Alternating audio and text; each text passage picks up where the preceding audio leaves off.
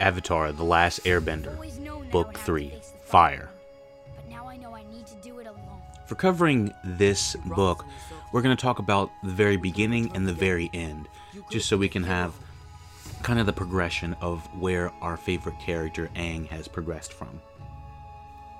In the first episode of Book 3, Aang awakens to himself weakened, his head full of hair, and all of his friends dressed in Fire Nation clothing as they travel on a stolen Fire Navy ship.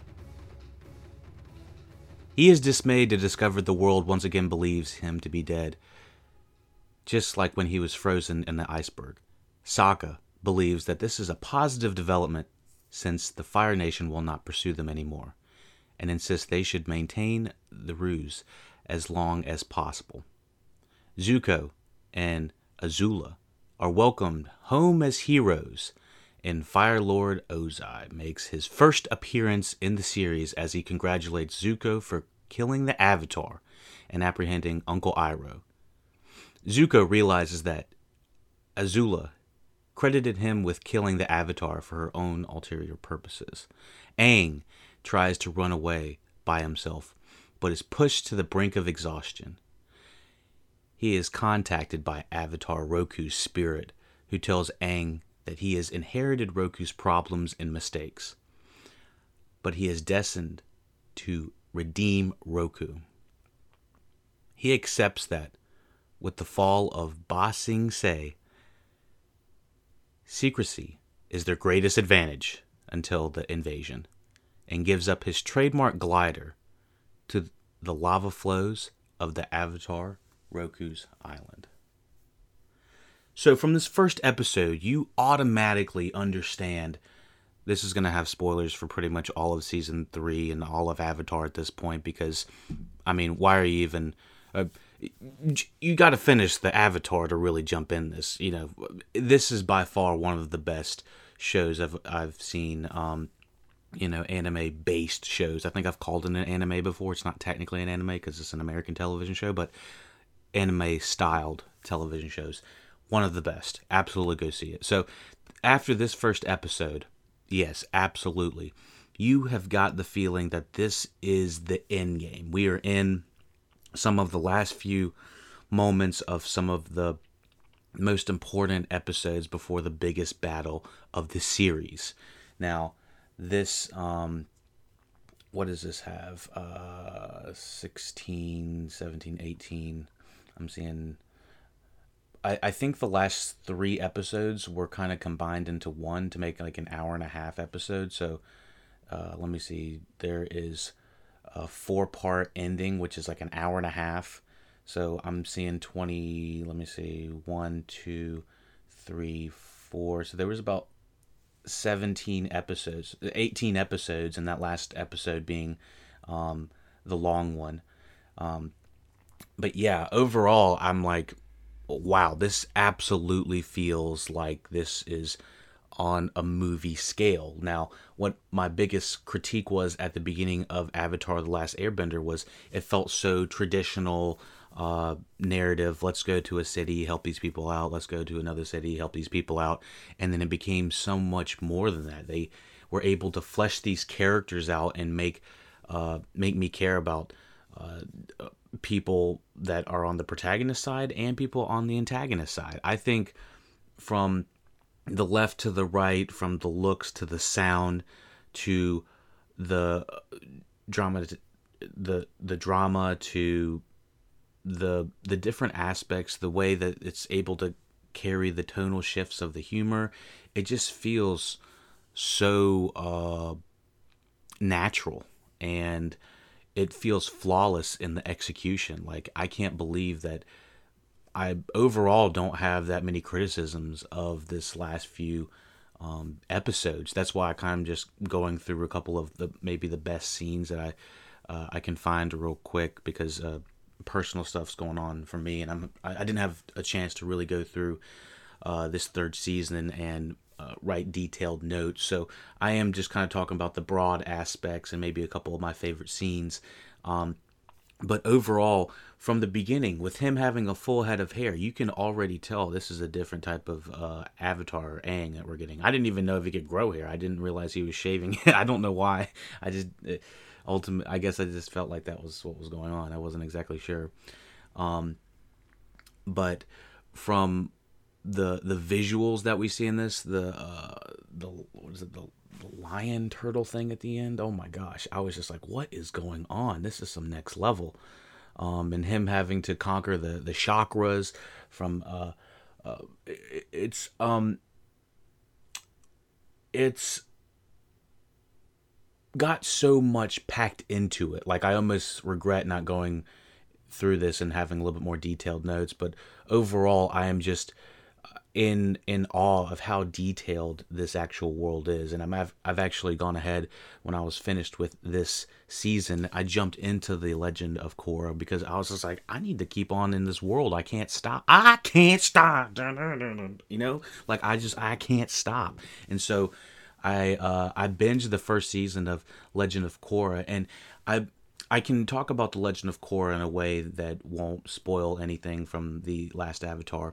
Yes, it's in the same world. It basically takes Avatar: The Last Airbender at the end of this, and um, and fast forwards time. It's like a fast forward of seventy years or something like that, and I believe there is comics that take place in between uh, the two shows to kind of fill in the blanks of what's going on. I think it was called The Promise, The Search, The Rift, Smoke and Shadow, North and South, and Imbalance comic trilogies.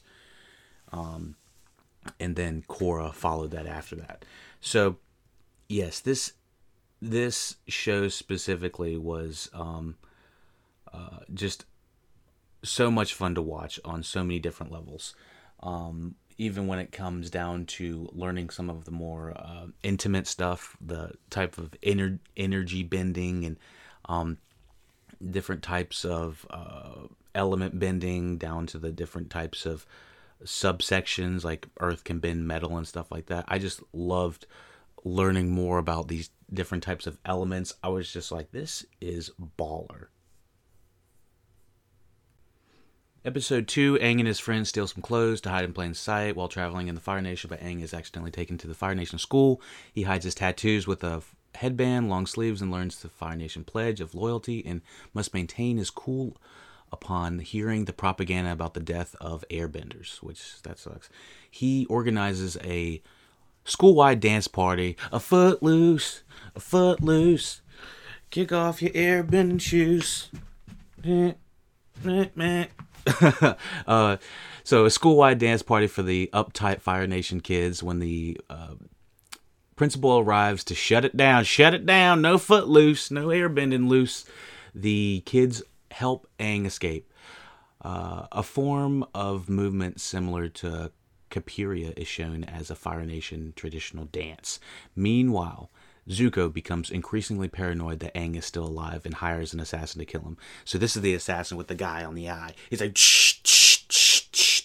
Um, I noticed this episode was very much in the vein of like a, uh, it felt like a John Hughes movie or something like that, where uh, Aang. It's not so much about the bending or the the the show too much. It's more about uh, the characters interacting and kind of growing into their own. Because this season definitely is talking uh, to the kids that have kind of grown up with this. I mean, if they were watching this, let's just say they were 10 years old when they started the, the show, they were, or I guess they weren't probably 10 years old if it was a two, oh, it says two, did I, didn't I say it was 2005? I think I said it was 2005. So the kids that were watching it, I mean, if you think about it, a kid watching Avatar, the full series, and they had just turned uh, like 10 or something like that, almost relatively, this could have been on for a fourth of their life. And so they are learning a lot of things. I mean, you really don't think about like kids shows in perspective of how long they're on television, how long you actually grow up with these um, characters and, and um, stories. Um, but yeah, I mean, for years, um, if you think about it from a kid's standpoint, I mean, they're with them so much longer in perspective to the time that they've been alive. I mean, you know, like it, if you had think thought about like watching Avatar when you were like seven or eight and you had grown up with it, you, that's almost half your life. Um, you know, like f- three or four years. So, um, yeah, it is important to have these kind of episodes that, um, you know, give kids an insight on, uh, you know, preteens and stuff like that, and teenagers and you know, growing up and whatnot. I don't know. I, I should, like I said, I should have wrote this down. I, should, I, should have had this all written down. Stick to the script. Um, let me see. Gang the public guitar. So, chapter three, the painted lady. I actually did like the painted lady. It's not one of those episodes that feel super imperative to the overall story arc, but it does feel like it's kind of of that first season, second season, um, making, uh, you know, making good with uh, the townspeople or, or, or helping people in order to, um, you know, bring them food, help them, help the poor, help help the needy kind of thing, and it overall.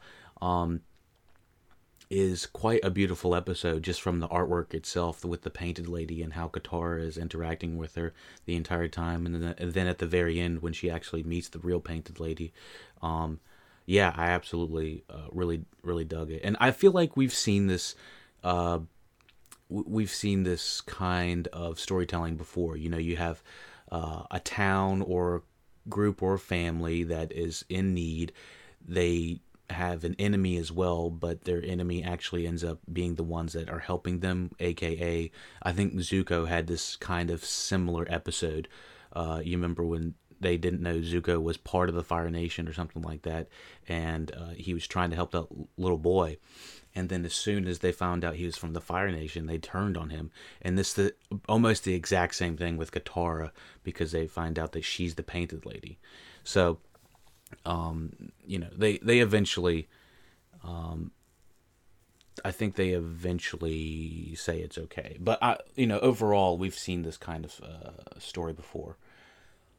Um, let's see. Um.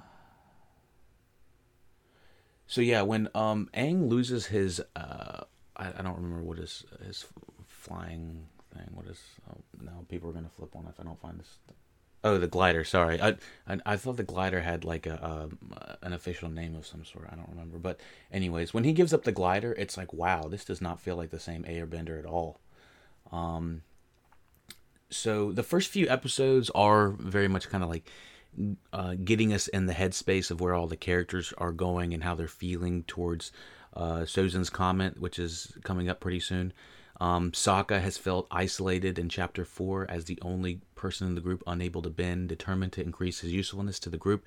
In the war effort, he seeks out Fire Nation Sword Master Piandao while maintaining his assumed Fire Nation identity.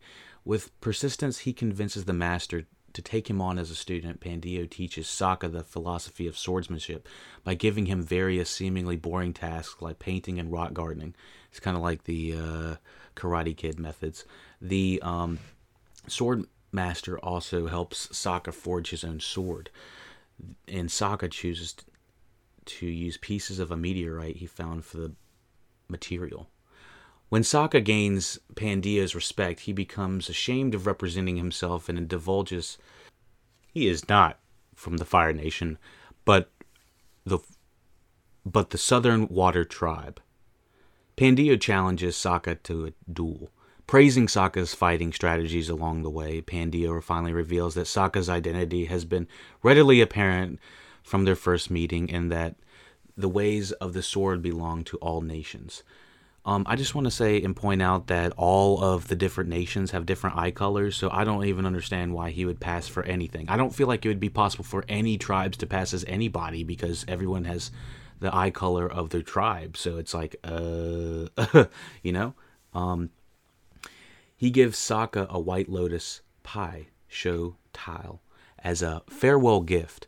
Meanwhile, Iroh devises a plan To escape his Fire Nation prison, and while fiending the part of a broken and humiliated wretch for his captors, secretly begins an intense training regimen to further build his strength.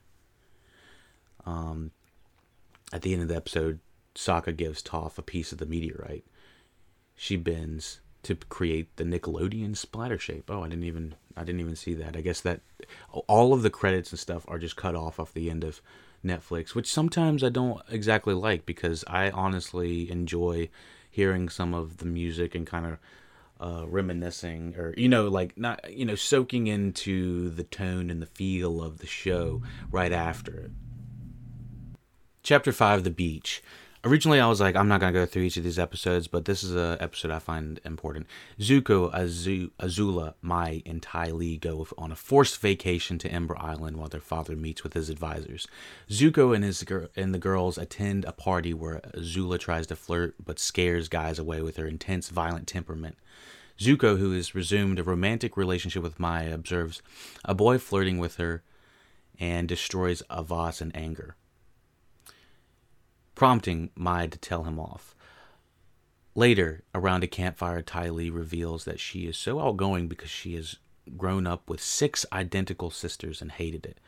Mai reveals that her parents required that she always keep her emotions subdued and act properly, and that is created this cold persona she feels she must always protect to others. Zuko reveals that he hates himself because he is unsure of the difference between right and wrong anymore. Azula reveals that she knew her mother thought she was a monster.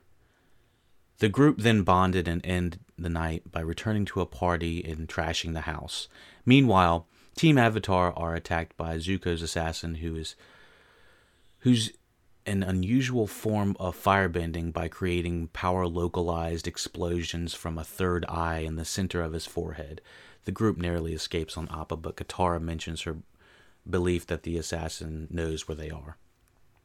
So, this was kind of the same uh, spectrum of the previous episode with them having the, um, you know, the footloose episode I was talking about when they uh, arrived at the Fire Nation school and they're told not to do the dance and not to have the fun. This is kind of in that same realm, but I feel like this one's a lot more fleshed out in a way because we get better reactions, or not better reactions, we get really interesting reactions um, and background and story to the antagonist uh, uh, supporting characters. I mean, this is what makes this uh, the show that much better is because they sit down and take the time to show what's going on and explain why these characters are so eccentric or so um, they explain why they are why they are. And so i you know i can't praise them any more than that just either visually showing or having them explain it to you know the group just so that we can understand. It's like okay that's why some of them are a little bit extra and some of them are a little bit uh, a little bit more internal. But overall, it's episodes like this that I'm like, okay, so we're getting some background and it's not just uh, story, story, story, plot, plot, plot. There is some character growth.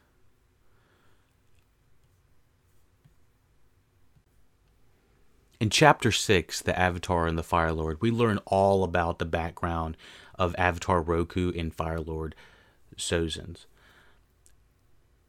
Aang and Zuko both learn about the former's childhood friendship.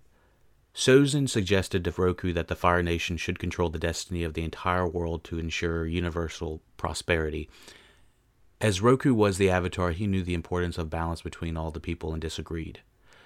When Sozin later conquered an Earth Kingdom, Roku swiftly defeated him in battle and threatened to kill him if he stepped out of line again. 25 years passed until Roku's volcano island home erupted ferociously, causing Sozin to travel a 100 miles to help his old friend. At the last moment, with Roku overcome by volcanic gases, Sozin realized that he could set his plans in motion if he let Roku die and abandon him. Roku passed on and was reincarnated as Aang. Sozin states that he knew that the next avatar in the cycle would be an air nomad, leading to the destruction of the air temples, but noted that Aang had eluded him. Confronting Iroh in his prison cell, Zuko learns uh, that Avatar Roku was his mother's grandmother, grandfather. What? Wait, what? well, hold on. Confronting Iroh in his prison cell, Zuko learns that Avatar Roku was his mother's grandfather and his father's grandfather obviously being Fire Lord Sozin.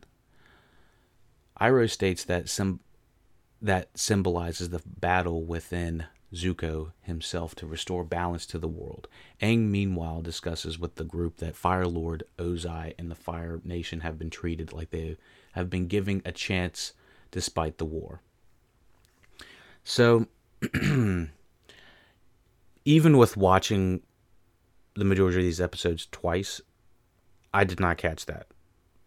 Like I said, I don't know many kids watching this. I don't I don't know any kids actually, but I don't know many of my friends that watched this when they were younger.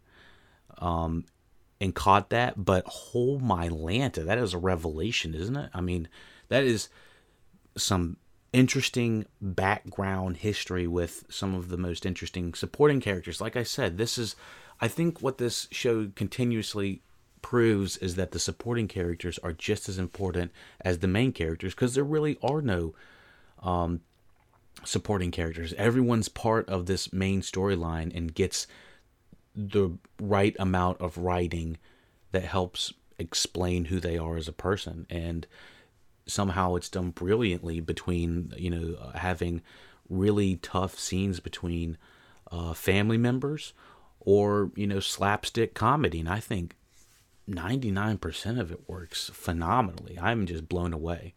And uh, you know learning about avatar roku and fire lord sozin in this is just adds you know uh, that much more depth to the story Chapter 7 The Runaway Katara expresses her disapproval when Toph and the boys begin scamming Fire Nation street gamblers for quick cash. Toph thinks Katara is acting too motherly, and a rift forms between the group, similar to what happened in the beginning of season two. When did Toph join? Whenever Toph joined, there was kind of some. There was a rift between her and Katara again. Um, the rift forms between the group. Sokka finds a wanted poster of Toph, overhearing after overhearing Sokka and Toph dis- discuss Katara's motherly instincts after the death of her own mother, Katara decides to pull a scam with Toph to patch things up. Katara plans to turn Toph in and collect the reward money. It's all a big kind of ruse of like what happened. I think it, they showed this at the beginning of the episode, so it's like, wait, why is what's happening? And then they do like a flashback. Um, with Toph metal bending her way out of jail, the plan fails when Toph is placed in a non bending wooden cell, which they should have known that. Soon followed by Katara at the hands of Zuko's assassin. He uses them as bait in attempt to kill Aang, but Katara brilliantly uses her own sweat to waterbend herself and Toph out of jail. The group subdues the assassin long enough to escape the town, with Sokka naming him Combustion Man. I forgot what they had called him. I I, I forgot how much I like Toph. Toph feels like a much needed character. They they do not have a Toph in uh, the Legend of Korra season one, in my opinion, because she's just uh, kind of a firecracker. You never really know what she's gonna do or say. Um, this was a fun episode to watch. It doesn't feel as important to the overall scope and the scale, but I was just like blown away from uh, the action again and how smart. Um, they're always reinventing ways of uh, bending and you know where how to bend what you can use to bend and you know sweats like okay might as well Chapter 8 The Puppet Master. The gang discovers that there has been a strange disappearance in a Fire Nation town during the full moon. They befriend an elderly innkeeper named Hama, who reveals that she is a waterbender from the Southern Water Tribe, who has been taken away 60 years previously alongside her fellow uh, waterbenders. She becomes Katara's mentor and shares her own tragic story of her life as a longtime prisoner of the Fire Nation, as well as new waterbending techniques, such as pulling water out of thin air or plants. Katara later discovers that Hama is enacting her revenge by kidnapping Fire Nation civilians with bloodbending a dark, sinister waterbending technique which manipulates the water in someone's body to cause great pain and take over their actions. Katara battles Hama while, Ta- while Toph, Aang, and Sokka continues uh, to rescue the captives. Katara is eventually forced to use bloodbending on Hama and save Aang and Sokka after being arrested by the villagers. Hama congratulates Katara on learning bloodbending, cackling as she's led away. A horrified and saddened Katara cries while Aang and Sokka comfort her. So this was chapter 8 the puppet master this is perfectly what it should be called because when they go into this bloodbending technique it looks like they are using puppet uh, puppet techniques to to choose what they are having the person being bent do. So it, this is by far one of the uh, most eerie episodes of the Avatar. I think there are episodes that are definitely you know more sad. There's some that have more tone to them, but this has such a dark and sinister feel throughout the entire time Hama is on screen, and she may not be saying really anything that uh, horrible at the time, but the way that they have the artwork and they're shooting her really low in this dark, creepy woods. Um, yeah, it was absolutely horrifying. And to see the technique of bloodbending being introduced just now in episode uh, eight, like with only a few episodes left to go in the uh, the final series, it's like wow, this could have been really impactful being shown earlier. But like I said, they are continuously holding elements on their chest, like holding the cards to their chest because I don't want to show all these different crazy techniques. And this is one that they were saving for the last, uh, some of the last episodes. And I was just blown away. I was like, this is scary as hell. And uh, without saying any more about it, I'll continue. Chapter 9 Nightmares and daydreams. The group arrive at the rendezvous point for the invasion within four days to spare. The revelation causes Aang to feel increasingly nervous about the, confronting the Fire Lord after having a nightmare about a failed invasion. Aang feels he isn't fully prepared and sacrifices his sleep and sanity in order to train. After three days of no sleep, it takes the collaboration of Sokka, Toph, and Katara to get him to finally trust his preparation. And feel confident about facing the Fire Lord Ozai. Meanwhile, Zuko enjoys time spent with Mai and a pampered lifestyle in his palace, but becomes anxious upon learning that Azula has been invited to an upcoming war meeting while he is not. Not wanting to show up uninvited, Zuko decides not to go, but is ultimately requested to attend with a seat at his father's right hand he confides in Mai afterwards that it was what he always wanted but didn't feel like himself. So, like I said, this has enough episodes in this series to show us the struggle between Zuko. I do feel like he goes back and forth, good and bad, good and bad. I mean, he's right now having Aang trying to get trying to kill Aang at this point. But like I said, it's it's in a way that he's still conflicted. He is absolutely still conflicted, and he, he got exactly what he wanted, with the exception of having his uncle Iroh in jail. Like, he got exactly what he wanted, and he's still not happy.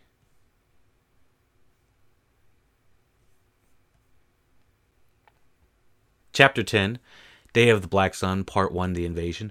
On the day of the solar eclipse, many allies featured in previous episodes, such as Haru and his father, the Swamp Benders, and the Mechanist, and his son Teo, reunite with Team Avatar to launch the invasion of the Fire Nation. This is what I really loved about them bringing all of our favorite characters from the previous two seasons and a little bit of this last season on um, back here. And we just it, this is straight up avengers assemble. Like this was avengers assemble before avengers was even a thing.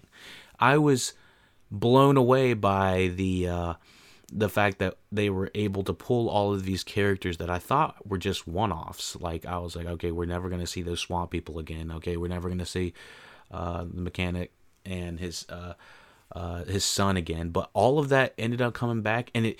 The thing about it is, all of those characters bring kind of their own aesthetic too. Because I forgot how much the mechanic is. Um, he brings so much of the steampunk vibe. I, I honestly forgot about it um, when I had uh, flown through it, but even just kind of reoccurringly thinking about it, I'm like, oh yeah, this is still like uh seven you know late 1600s probably 1700s and uh yeah and they're they've got like balloons and shit like that air uh, hot air balloons and stuff like that. And so uh it's cool to see the the tech they have in the avatar series and how it grows. Um meanwhile zuko leaves a letter on my on a letter to mai on her bed and tells uh a portrait of his mother that he is going to set things right. He grabs his broadsword and a bag and heads out the door, back with the invasion force, who are relying on several forms of bending in aquatic vehicles designed by Sokka, then engineered and constructed by the mechanic.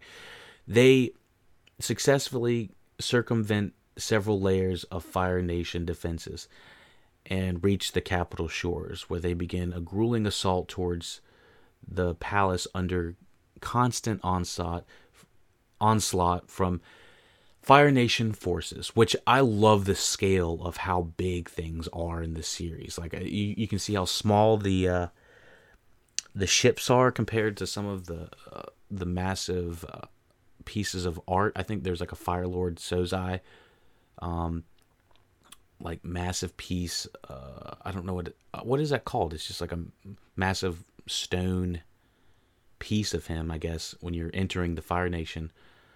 And it's just like humongous. And when they have these massive, um, what is this, flaming, uh, what is it called? Massive flaming uh, ropes come up beside it. It's just like incredible to watch.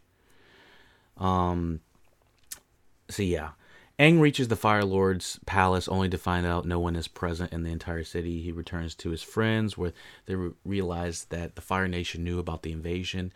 They all debate whether to try and locate Ozai's secret hiding place or to retreat, avoid possible capture. Aang ultimately decides that he has to try and confront Ozai. Um, Chapter 11, The Day of Black Sun, Part 2, The Eclipse. As the eclipse begins, Sokka, Aang, and Toph search for their Fire Lord in the underground bunker only to find Azula failing to apprehend uh, only to find Azula failing to apprehend her while having to deal with her personal Dai Li agents. Elsewhere, Zuko confronts his father, finally de- denouncing Ozai's treatment of him as cruel and abusive. Zuko tells Ozai that he's realized what an amazing lie the Fire Nation justification for the war is, and that he knows his own destiny does not involve killing Ozai, leaving that responsibility to Aang. Meanwhile, Sokka finally dedu- uh, deduces that Azula is simply trying to outrun them until the eclipse concludes, telling Aang and Toph to walk away. But Azula triggers Sokka by mocking him about Zook- Suki's imprisonment, causing Sokka to attack her for information. Back in the throne room, as Zuko begins to leave with the eclipse still in effect, Ozai stalls him by revealing what happened to Zuko's mother. She found out that Zuko's grandfather Fire Lord Azulon had commanded Ozai to kill his only son as punishment for Ozai trying to circumvent Iroh's birthright to the throne following Lu Ten's death.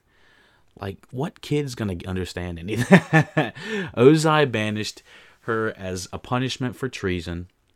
As Ozai finishes the tale, the eclipse ends and he attacks Zuko with lightning. I love the artwork on this shit. Holy shit. Zuko redirects it back at him using the technique taught by Iroh and and runs intent on freeing his uncle. However, Iroh has already escaped from prison by the time he arrives. The Fire Nation surrender surrender and and be captured. Oh wait, wait, sorry, I, I skipped a line intent. However, Iroh has already escaped from prison by the time he arrives. The Fire Nation counterattacks with an advancement fleet of airships. The exhausted, diminished invasion force has no choice but to surrender and be captured. At the urging of his allies, Aang flees with his friends to the Western Air Temple. Zuko follows them in a stolen war balloon. So this was a fucking crazy last few episodes, I'll be honest. I was completely befuddled by the fact that they were trying to stall the entire entire time until they were like, "Oh yeah, he's trying to stall." I was like, "Oh yeah, of course." Um, so I I really love the background information. Like like I said, there are no small parts in this series. Like we're constantly getting information about almost every character we get. We kind of get just like uh, they every character feels like a fleshed out person in my opinion. Um, like the majority of them are just really relatable in a way that you kind of understand where they're coming from. Um, even the protagonists have some uh, not so great things about them, and some of the antagonists have some uh, some good things about them. So it, it goes back and forth. Uh, chapter 12 The Western Air Temple. Zuko follows Aang and his friends to the Western Air Temple seeking to join their group.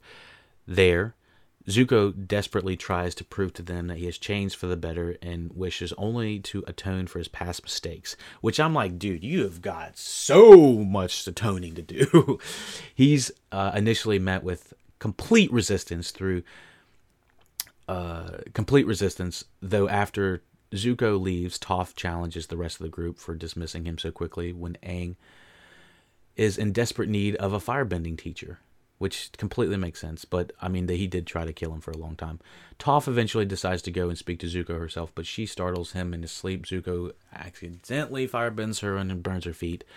Toph crawls back to the temple for help, where Sokka decides where they're going to have to go after Zuko in retaliation, um, which is completely fair. I mean, it, it, it sucks that that's how the uh, the negotiations were going down at first. Um, Team Avatar is nearly blown up with the arrival of Combustion Combustion Man, but Zuko affects his aim just enough to spare them. Sokka eventually defeats Combustion Man by hitting him in the third eye with his boomerang, causing Combustion Man to blow himself up. After afterward, while the group does not does allow Zuko to join them, an embittered and skeptical Katara reminds Zuko of his past slip up in Ba Sing Se. She threatens that if Zuko gives her one reason to think he might hurt Aang, she will destroy him. The episode ends with Zuko sadly pondering Katara's threatening words. And so I feel like half the episodes of Zuko is sadly pondering someone's words, I guess. but um she's not wrong. The dude's fucking insane and he's changed sides more times than I can count. And I wouldn't trust him as far as you can throw him the dude's lighting people on fire left and right. Um, yeah, uh, I it would be hard to believe that he would just want to be good all of a sudden, considering how well the Fire Nation was treat was was sort of treating him in some of the episodes. Of course, they don't know that, um, but I don't. I just don't know if they see how bad the Fire Nation was disrespecting him for the longest time. I don't know. They, us as us as the viewers obviously understand Zuko's past and are still trying to un- understand his struggles, but them, it's totally understandable why they wouldn't want to. Trust him. Well, I keep looking to see if I can skip any of these episodes to kind of wrap it up, but I keep thinking, oh my god, dang it, this is a this is a really good one. Chapter 13 The Firebending Masters. Zuko tries to teach Aang on how to firebend, but has lost his own ability to bend, as he is no longer reliant on rage the previous source of his firebending. Toph suggests that they learned from the original source of firebending, the mighty dragons. The mighty dragons? What the hell? Uh, Zuko angrily notes that the dragons no longer exist, but the dragons first imparted their knowledge to the Sun Warriors, a now extinct civilization who were the genesis of the Fire Nation. Zuko and the Aang in the Aang. Zuko and Aang travel to the ru- to their ruins, where Zuko discloses to the Fire Lord Sozin started sorry, Zuko discloses that Fire Lord Sozin started the tradition of hunting dragons for glory, and that the last one was killed by Iroh. After fa- after falling victim to a booby trap, Zuko and Aang discovers the tribe still exists. The pair each carry a sacred flame up the mountain to meet the two masters, Ran and Shaw, the dragons, who turn out to be the pair of surviving dragons. Aang and Zuko perform the dancing dragon, with them accidentally losing their flames, a series of firebending forms carved as statues in the ruins.